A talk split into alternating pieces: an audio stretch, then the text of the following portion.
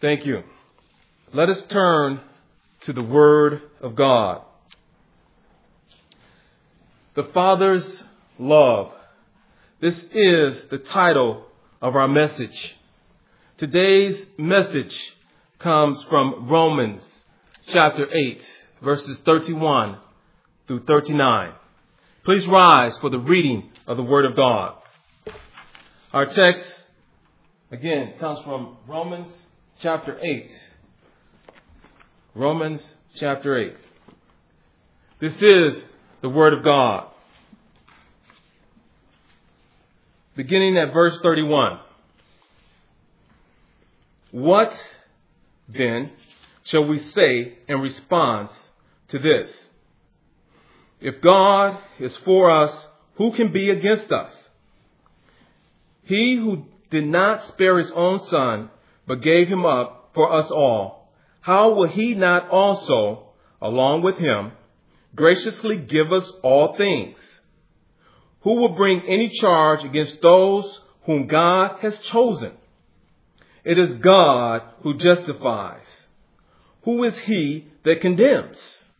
Christ Jesus, who died, more than that, who was raised to life, is at the right hand of God and is also interceding for us. Who shall separate us from the love of Christ?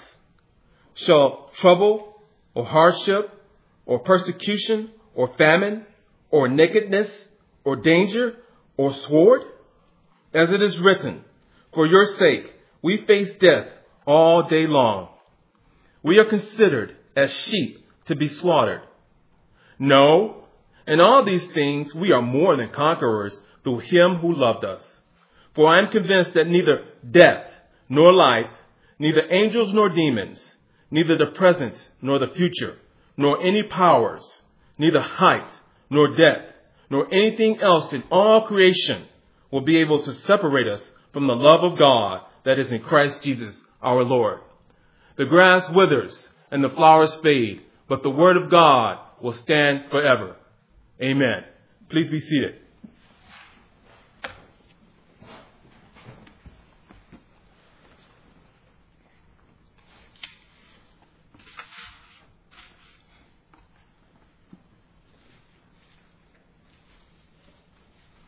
Let us ask God for the illumination of our text. Our Lord and God, give us your spirit. Increase our capacity to listen and learn from your word. Increase our love for your gospel message. Bless our listeners. We ask and we pray in the name of Jesus. Amen. Well, good morning. Once again, I'd like to welcome you all who are listening. And we're thankful to be able to once again come together to join as a family of believers in the name of our Lord and Savior Jesus Christ. We're truly thankful that He has sent forth His Holy Spirit, who even right now is amongst us. And we must remember that according to the scriptures, where two or more are gathered in his name, the Lord our God is with us. The Holy Spirit, which has, which, which gathers us and ushers us into his presence, we're truly thankful for. Amen? Now, let me begin by introducing our message. Last week, the title of our message was The Divine Plan. I expressed that in Romans chapter 8, verses 28 through 30, Paul describes a key aspect of the plan of God. Because God has elected a sinful people. I tried to support this with the following points we saw that because God has elected a simple people, he has rejected some. We saw also that because God has elected a simple people, these have been saved by God. we saw that because God has elected a simple people, these out of a thankful heart, out of thankfulness, glorify God. Now that I have covered last week's material, let us cover today's material. The title of our message, once again, is The Father's Love. Our topic is the enormous love of God for His people. That is our topic. The love of God for His people. And I say to you that in Romans chapter 8, verses 31 through 39, Paul describes some key aspects of the love of God because God deeply loves Christians. How can we fully understand all this? Well, we can start by looking at the following points. In point number one, we will see that because God deeply loves Christians, God has rightly condemned all others. And point number two, we will see that because God deeply loves Christians, Jesus Christ, our Lord, has rightly judged us. And point number three, we will see that because God deeply loves Christians, Christians rightly love God. Amen? Now, some background on our text, and I must always repeat this.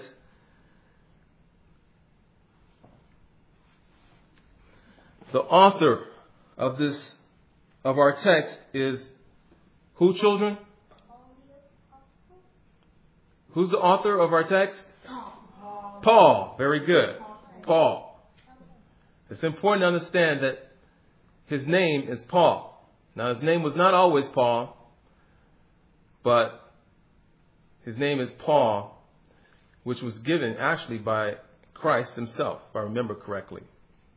Because at one time it was what? Anybody want to take a guess? Saul. Saul of Tarsus, I, I believe, right? Very good.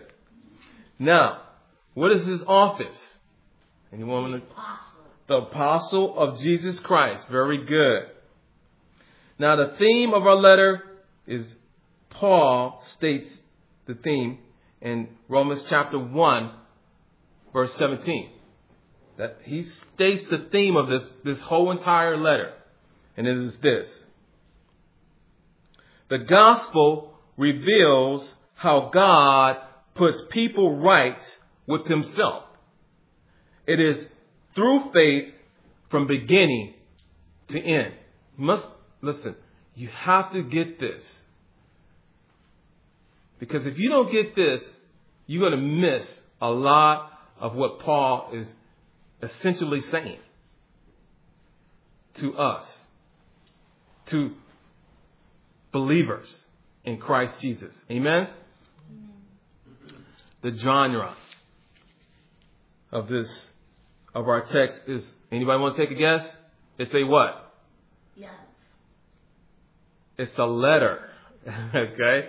When I, when I say genre, all I'm talking about is what type of writing is this? What kind of text is this? Because listen, not not every everything we read in the Bible as far as the books of the Bible. Remember, we have books of the Bible. How many books are there, children, in the Bible? Sixty-six. Very good. And so now each book has its own genre. Did you know that? Yes, it does. Each book has its own genre.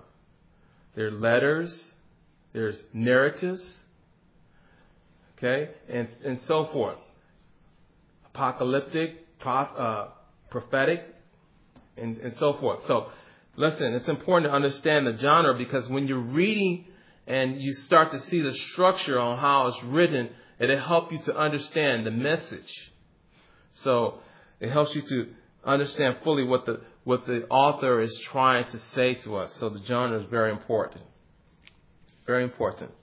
Now, the recipient of this letter is the Roman Jewish and non-Jewish converts.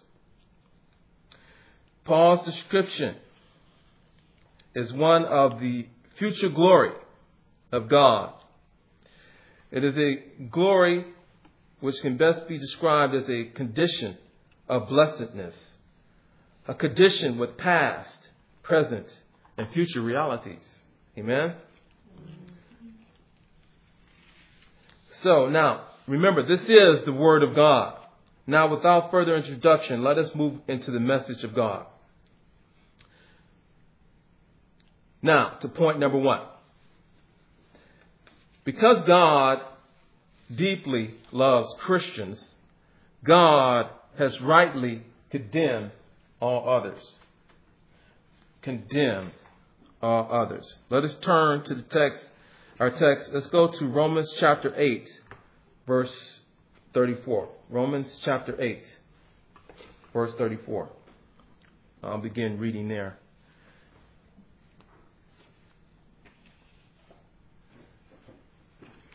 Now, when I use the word condemn,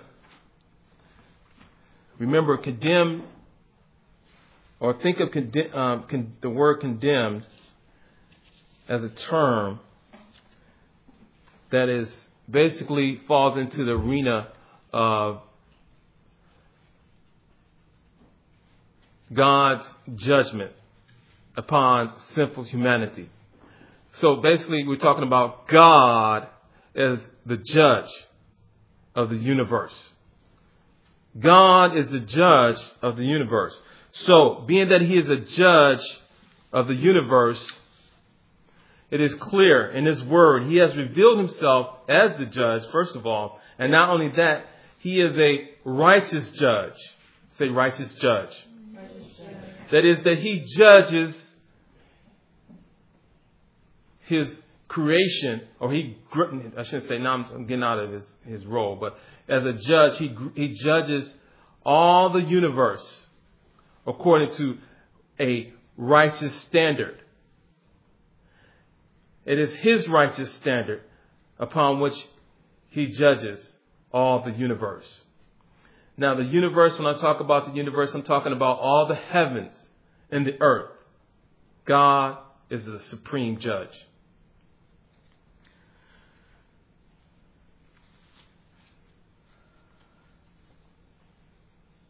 But notice this.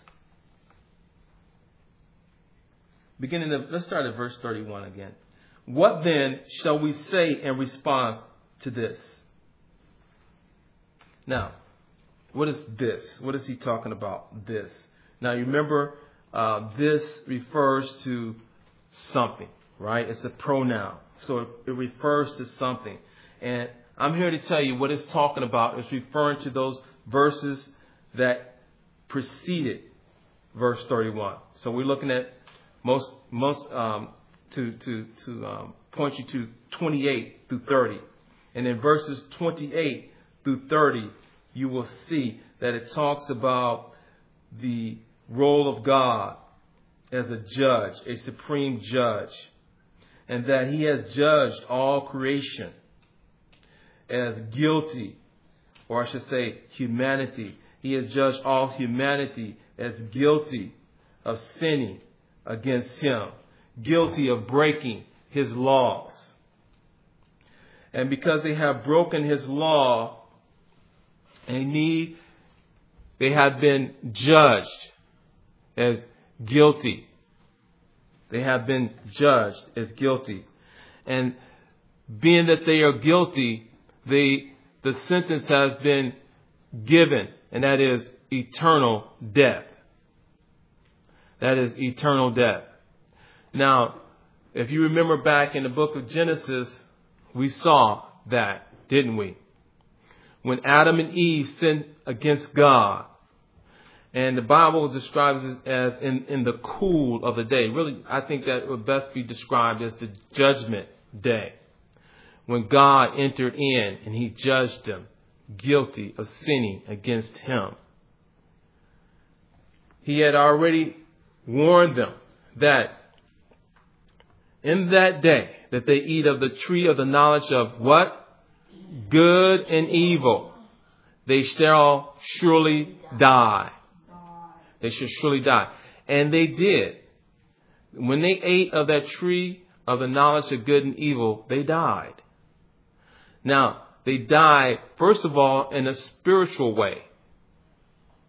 And what I mean by a spiritual way, meaning that their nature, that which they were created in, which was righteous and sinless, it, it basically be, became corrupt. What I mean by corrupt? Well, I don't know if you've ever done this before, but if you, for example, cut off a branch of a tree and you lay it aside, after a few days, it, began, it begins to do what? Die, wither, and die.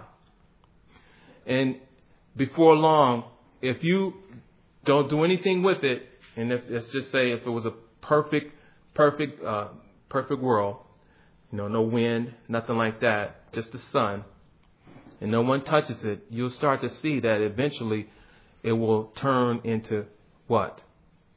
Dirt. It'll just returned back to its basic elements. So, you, that is basically what happened to the spiritual nature. It became corrupt. It died. It no longer was capable of doing what, like say for example, uh, if it was a if it was a branch from a apple tree or orange tree, it would not long, long, no longer be able to do what, children? Produce apples or oranges, right? It will, no, it will no longer be able to produce that. So, listen, that's what happened to humanity. That's what death has done. Or I should say, the that is the consequences of sinning against God, transgressing his laws. Amen? And so, but now, Paul says, then what shall we say in response to this? And that is that now this is where the gospel comes in. The gospel is this. And God, in, over in Genesis 3.15, declared the gospel. And that is that he will provide a savior. He will provide a Christ. You know, one of the things that really breaks my heart and saddens me most is that when I listen to ministers today, they essentially are preaching a Christless sermon.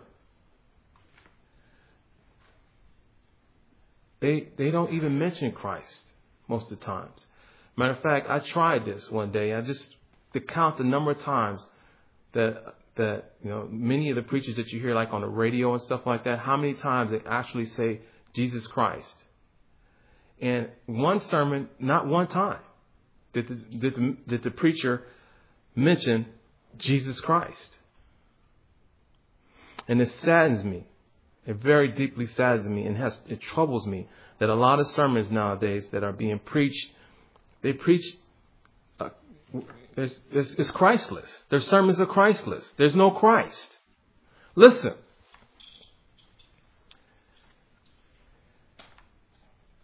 Christ is the Savior of us all.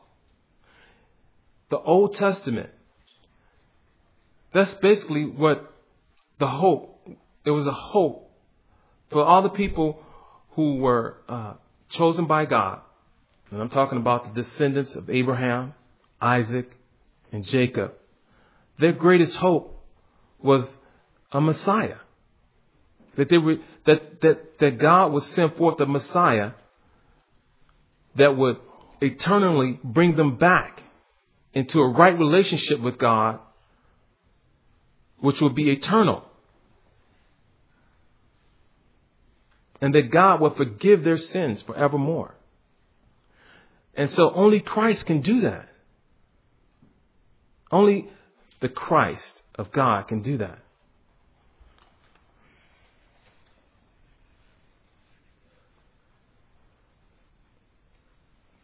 What then shall we say in response to all this? If God is for us, who can be against us?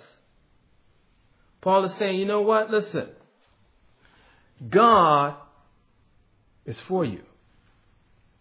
God is for you. Why? Is it because of something in us that innately wants God? Is there something in us that that basically that says, you know what, I need God? I'm here to tell you, this is not what Paul is saying. Paul is saying that the reason why God is for you is because if you look back up again in verse 29, I should say verse 28, you'll see that, and we know that in all things God works for the good of those who love Him, who have been called according to His purpose. So you have to be called, first of all, according to God's purpose. So listen, Paul is saying, you know what? You're not going to do it on your own. Why? Because our natures have been corrupt. Listen, think about it. It makes sense if you really think about it. Because what was the first thing that Adam and Eve did when they sinned against God? Did they, first of all, look at each other and say, you know what? Oh my goodness, we just sinned against God. We better go tell God right now. We need to go, we need to go and present ourselves before God, humble ourselves before God. God, we blew it. We messed up. Please forgive us. We've done a very horrible thing. We're, we're so sorry. Our hearts are broken. We're, we're crying. We're, we're, at, we're at the point of tears. Did they do that? No, they didn't. What did they do? They ran. They ran. Because that's what happened to our nature. Our nature, listen, don't get me wrong, you can look around and, and you can say, you know, to yourself, you know what? It's undeniable. It has to be a creator somewhere. No doubt about it. And let's just call him God. Might as well just call him God, the supreme creator. But you know what? That's not going to tell you about what really happened. What happened to us inter- in, internally. It's not going to tell you that. Only the gospel will tell you that. The good news of our Lord and Savior Jesus Christ. First of all, it points us to the fact that we are sinners, fallen in Adam and Eve. And not only that, we're conceived in sin, the Bible says. And that's why, again, I am positively sure that God has rightly condemned all others. Now, when I say all others, I'm talking about those who do not believe in Christ Jesus. Because remember, we've been judged too. The, the difference is, is that God, according to here, according to number 29, for um, verse 29, but those God foreknew, he also predestined to be conformed to the likeness of his son. He's creating us in the likeness of his son. That's why I'm talking to, when I say Christians, I'm talking about Christ like. God is creating us in the image, or after the image, I should not in the image, but after the image of our Lord and Savior Jesus Christ. So we're like Him. All others are not being created like Christ. And it's, listen, it's obvious because when you mention oftentimes, that's the reason why most ministers and most preachers, listen, this is a fact. Most ministers and most preachers don't preach Christ because they're afraid of offending people. Jesus Christ, the name of Jesus Christ offends people. It offends people. And that's why you try it. Try it. You just try it one time. In your circle of influence, wherever you at. Just try it. Say Jesus Christ. And say, you know what? Listen, I hear you guys talking about so and so, but you know what? In the name of Jesus Christ, I'm not going to join you in this, this conversation. In the name of Jesus Christ, I'm not going to, I'm going to refrain from this, this conversation. I guarantee you, you, they'll look at you like you're insane.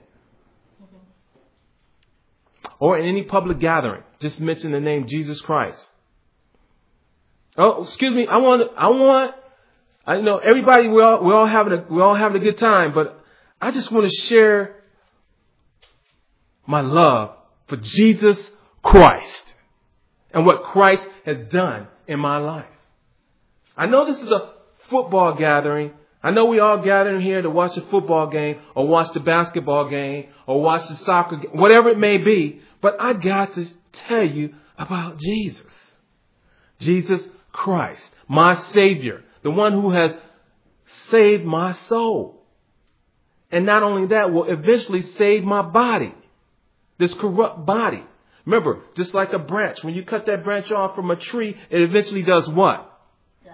Die. Listen, that's what same thing that happens to us. We die because we're not in our natural environment. We're not con- we're not fully connected with our Lord and Savior Jesus Christ. And listen, I'm here to tell you that if you are a believer in Jesus Christ,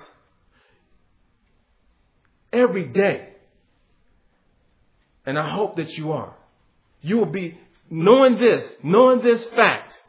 You, you should be in your heart and on your knees praying to God, Lord God, Lord Jesus, come quickly. Come quickly. We want you to come now. I'm so sick and tired of death and dying, experiencing death, experiencing dying. I'm sick of it.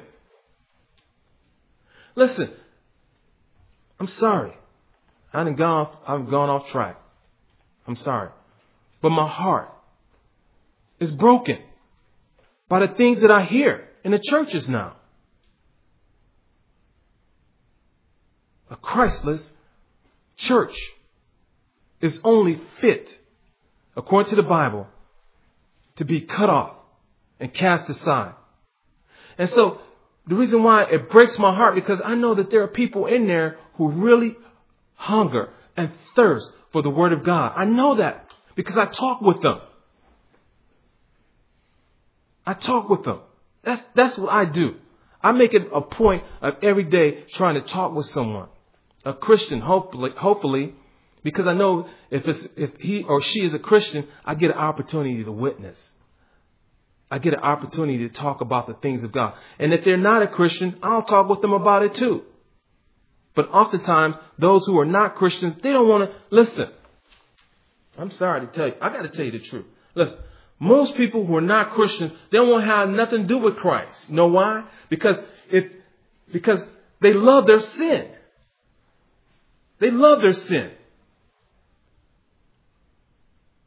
They love their sin. And I guarantee you, they don't want to have nothing to do with you. They want to hear nothing about Christ. And as far as I'm concerned, they don't want to hear nothing about Christ, then it's out of my hands. Read the Bible. You see Jesus was the same way. You know, he, don't get me wrong, he talked to sinners because he came to save sinners. We're sinners. But most times you'll see they came to him. Read and check it out. They came to him.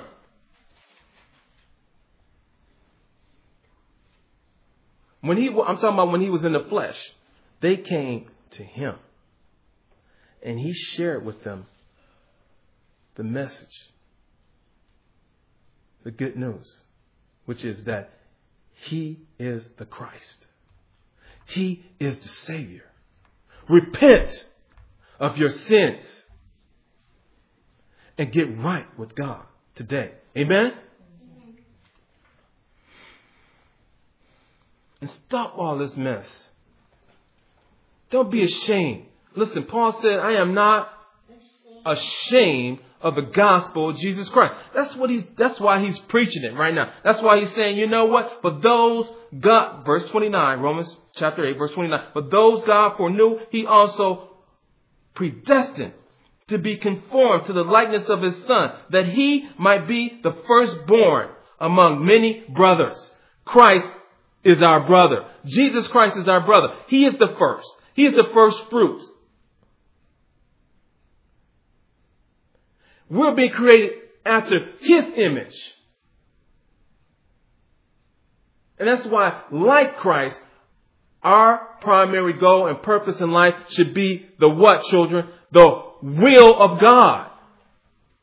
We pray that prayer. What is it, the prayer? Again, our Father, who art in heaven, hallowed be thy name. Thy kingdom come, thy will be done. Not my will, but your will be done on earth as it is in heaven. Are you with me?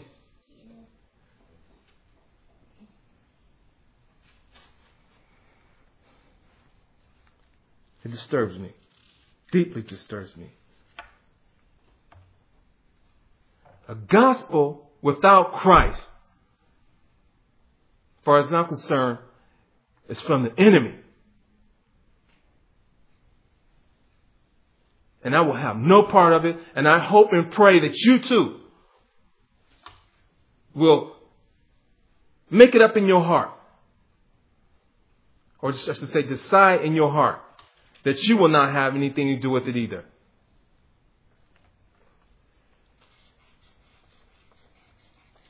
A Christless gospel for, for Christians has no place in their lives. In our lives. It has no place in our life.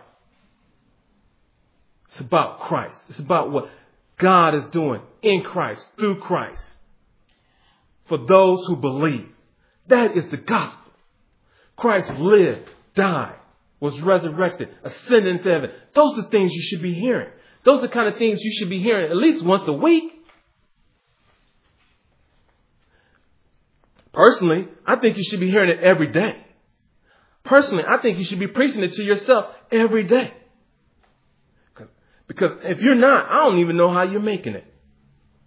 Because I know in my life, when I don't hear the gospel every day, if I'm not preaching the gospel to myself, I get sick.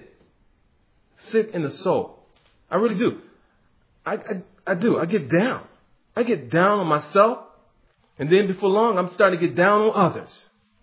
And I know, I know when I start, when I start saying things to people and, you know, I have to repent like constantly throughout the day, something's wrong. I'm not connected. I got to get back to the gospel, the essential message of the gospel.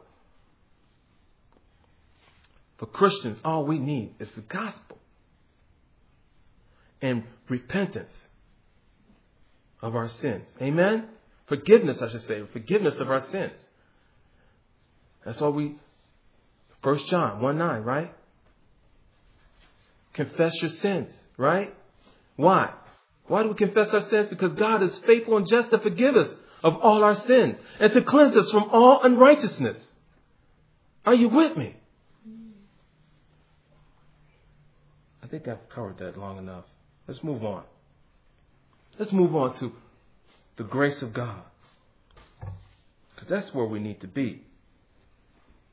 I hope you know, though, again, about your sin. Now that we, now that you know about your sin, because God deeply loves Christians, Jesus Christ rightly judges all others. Did you hear what I said? Jesus Christ rightly judges all others. Did you know that Jesus is the judge of us all? Did you know that Jesus, God has, has ordained our Lord and Savior, Jesus, as judge? over us. I'm talking about Christians. Oh, listen, let's go to, to Scripture to find out. Verse 32. He who did not spare his own son, but gave him up for us all, how will he not also, along with him, graciously give us all things? He has given us all things. What has he, what has he given us, Paul? Well, Paul continues to, to write, Who will bring any charge against those whom God has chosen? It is God who justifies.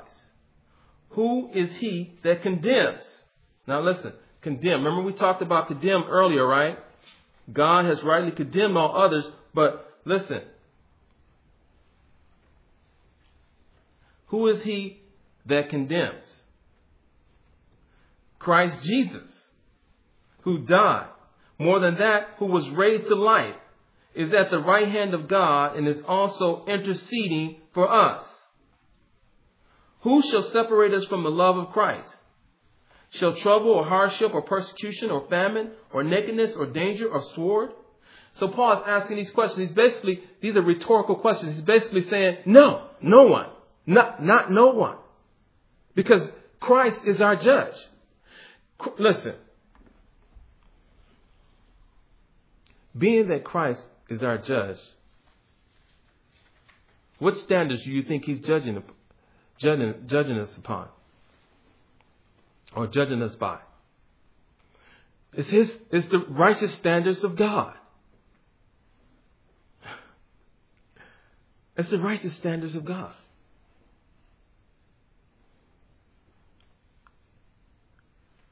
Now, Christians means what? Like Christ. So, for those who believe in, for those who have been called, for those who have been chosen, for those who have been gathered in Christ, guess what? He's judging us as his own. And so, because he's judging us as his own, get this, you gotta get this. He's judging us upon his righteousness. Did you know that? Did you know that we're clothed in the righteousness of Christ? That that's how it works. That's basically what he's saying here. That's what Paul is essentially saying. Paul is saying, you know what? Being that you are in Christ Jesus, you're like Christ. You're being created after the image of Christ by the power of the Holy Spirit and by you have been justified, you have been declared righteous by God the Father, who is the supreme judge. Listen, nobody, nobody can be against you. Isn't that wonderful? Isn't it wonderful to know that that you know the accuser, which is Satan, he can accuse you of of sinning all he wants. Because why? Christians do sin, right? Obviously. We sin. But what do we do when we sin? Do we run away like Adam and Eve did and try to cover up our sins by doing more by saying more. That's what I'm convinced why a lot of ministers, preachers preach. They, they don't preach Christ. Because, listen, they want you to do more. They want you to reach in your pocket and give more. They want you to cut yourself off from your family time that you should be spending with your family, time that you should be spending on your knees and waiting for the Lord. They want you to stop doing that. Why? So they can get you in their church and work. It's a sad, sad situation. Trust me. I know of Christians right now who, men, who are considered elders, who are not praying with their wives on a daily basis, afraid to pray with them but they would rather be in the church somewhere doing something, thinking that, you know what, they're doing it for the glory of God. Neglecting their family, neglecting their wife. Because they believe that as long as they're in the church, they're going to be all right. That God is looking down above and he's saying, you know what? Oh, he's in the church. He's serving as an elder. He's serving as a deacon. He's serving as a usher. He's serving her. She is she what is doing this, doing all this, and doing all that. That's what I really want. No, God is saying, no, that's not what I really want. Read it for yourself. He said, what I really want is I want a repentant heart. What I really want is I want blood. I want blood for the sins of humanity. And Christ has given that blood. I want justice my way. That's his way. It's through Christ and through Christ alone, by faith alone, through grace alone, that we are, we are brought back into a right relationship with God. Don't forget that, people. Please don't forget that. There are people hurting all over the land. Yes, for various reasons, because that's we're gonna always there's gonna always be sickness, dying, weeping, and all that kind of stuff. But I'm talking about the church right now. I'm talking about Christians. Christians who refuse to be satisfied, to be content with what Christ has done. That is the problem. And that's what, what, I'm, what I'm talking about here, that Paul is not talking about. Jesus Christ is our judge. Jesus Christ is our standard. Jesus Christ is our righteousness. Jesus Christ is our everything. Our all in all. He has declared so himself. Jesus Christ declares so himself, the writers in the Bible. I am the Alpha, the Omega, the beginning and the end.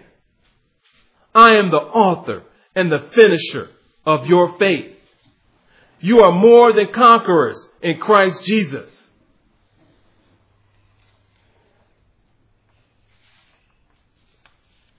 Believe, trust, wait.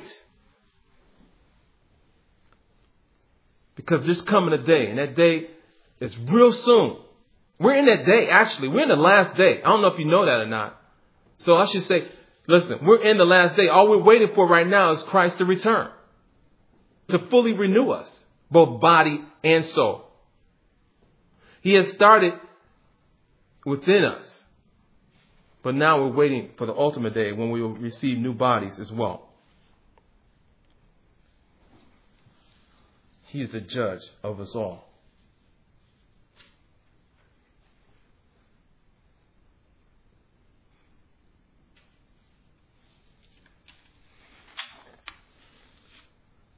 Point number three, final point.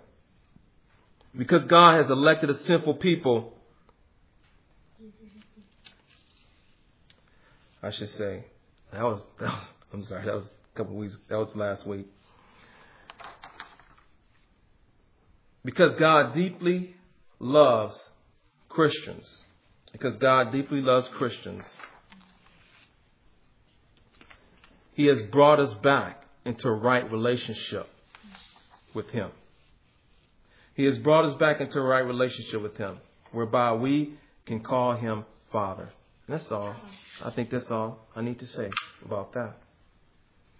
He's brought us back into a right relationship with, with Him, and therefore, out of thankfulness unto Him for bringing us back into a right relationship with Him through our Lord and Savior Jesus Christ. By faith, we receive all this. We're truly thankful.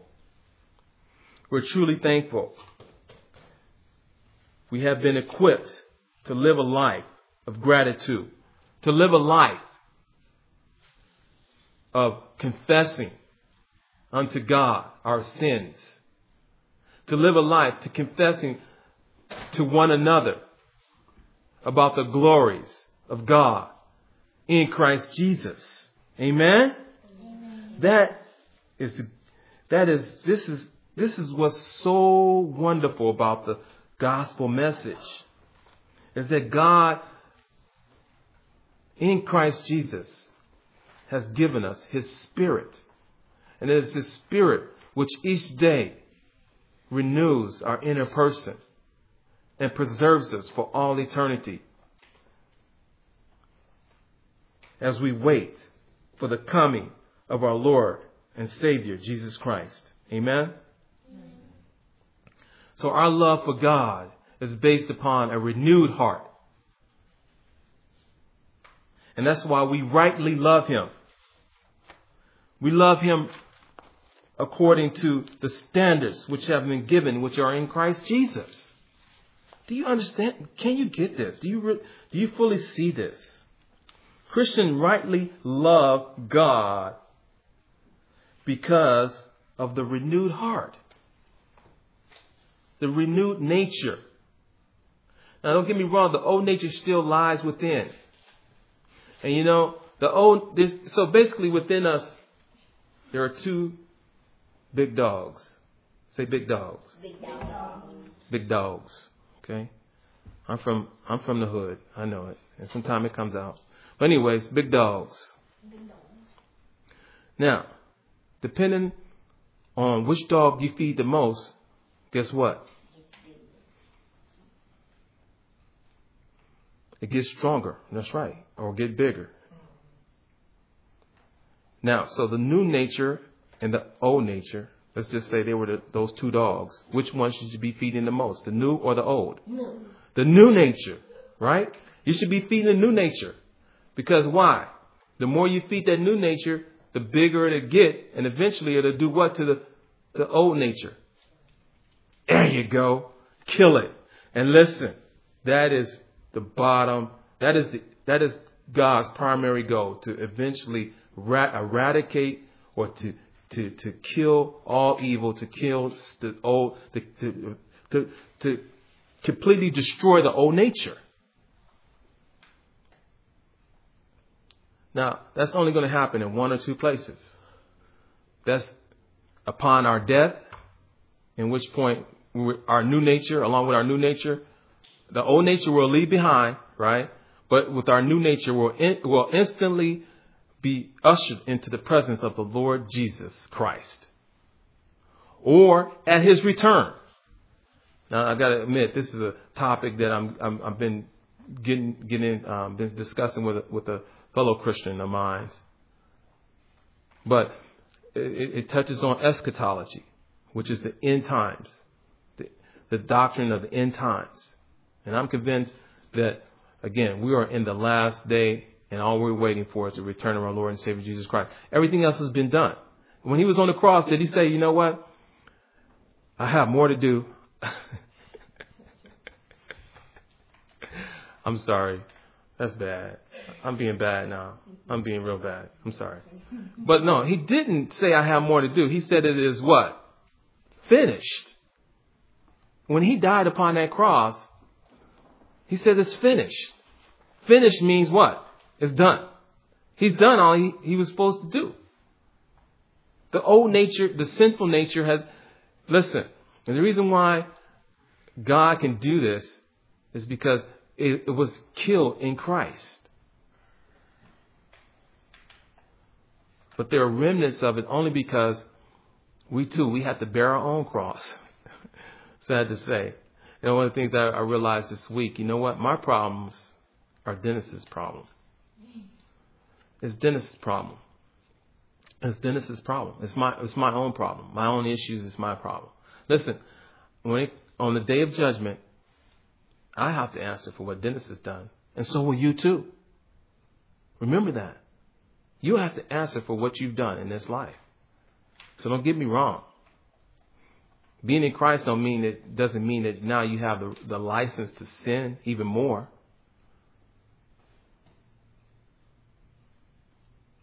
It, it means that you know what? We need a Savior more than ever. And that Savior is who? Jesus Christ. It's okay to say Jesus Christ. Get used to saying Jesus Christ. Jesus Christ. Look at your name and say Jesus Christ. Jesus Christ saved my soul. And I'll say it to your neighbor. Look, look at your neighbor and say, Jesus Christ saved my soul.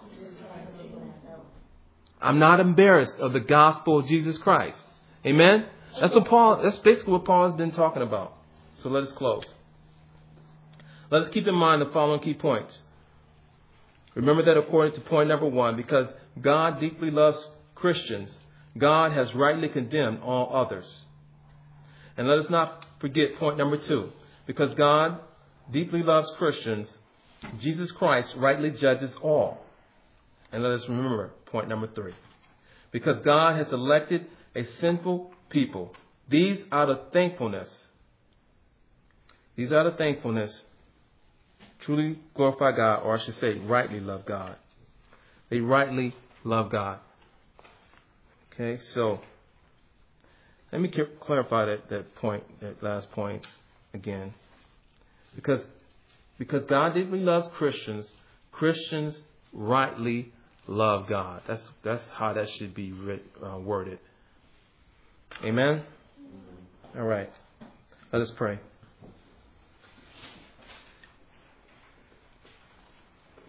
Our Lord and God, Thank you for giving us your spirit for the sake of Christ Jesus. Thank you for increasing our knowledge and love for you. Again, this too, for the sake of Christ Jesus.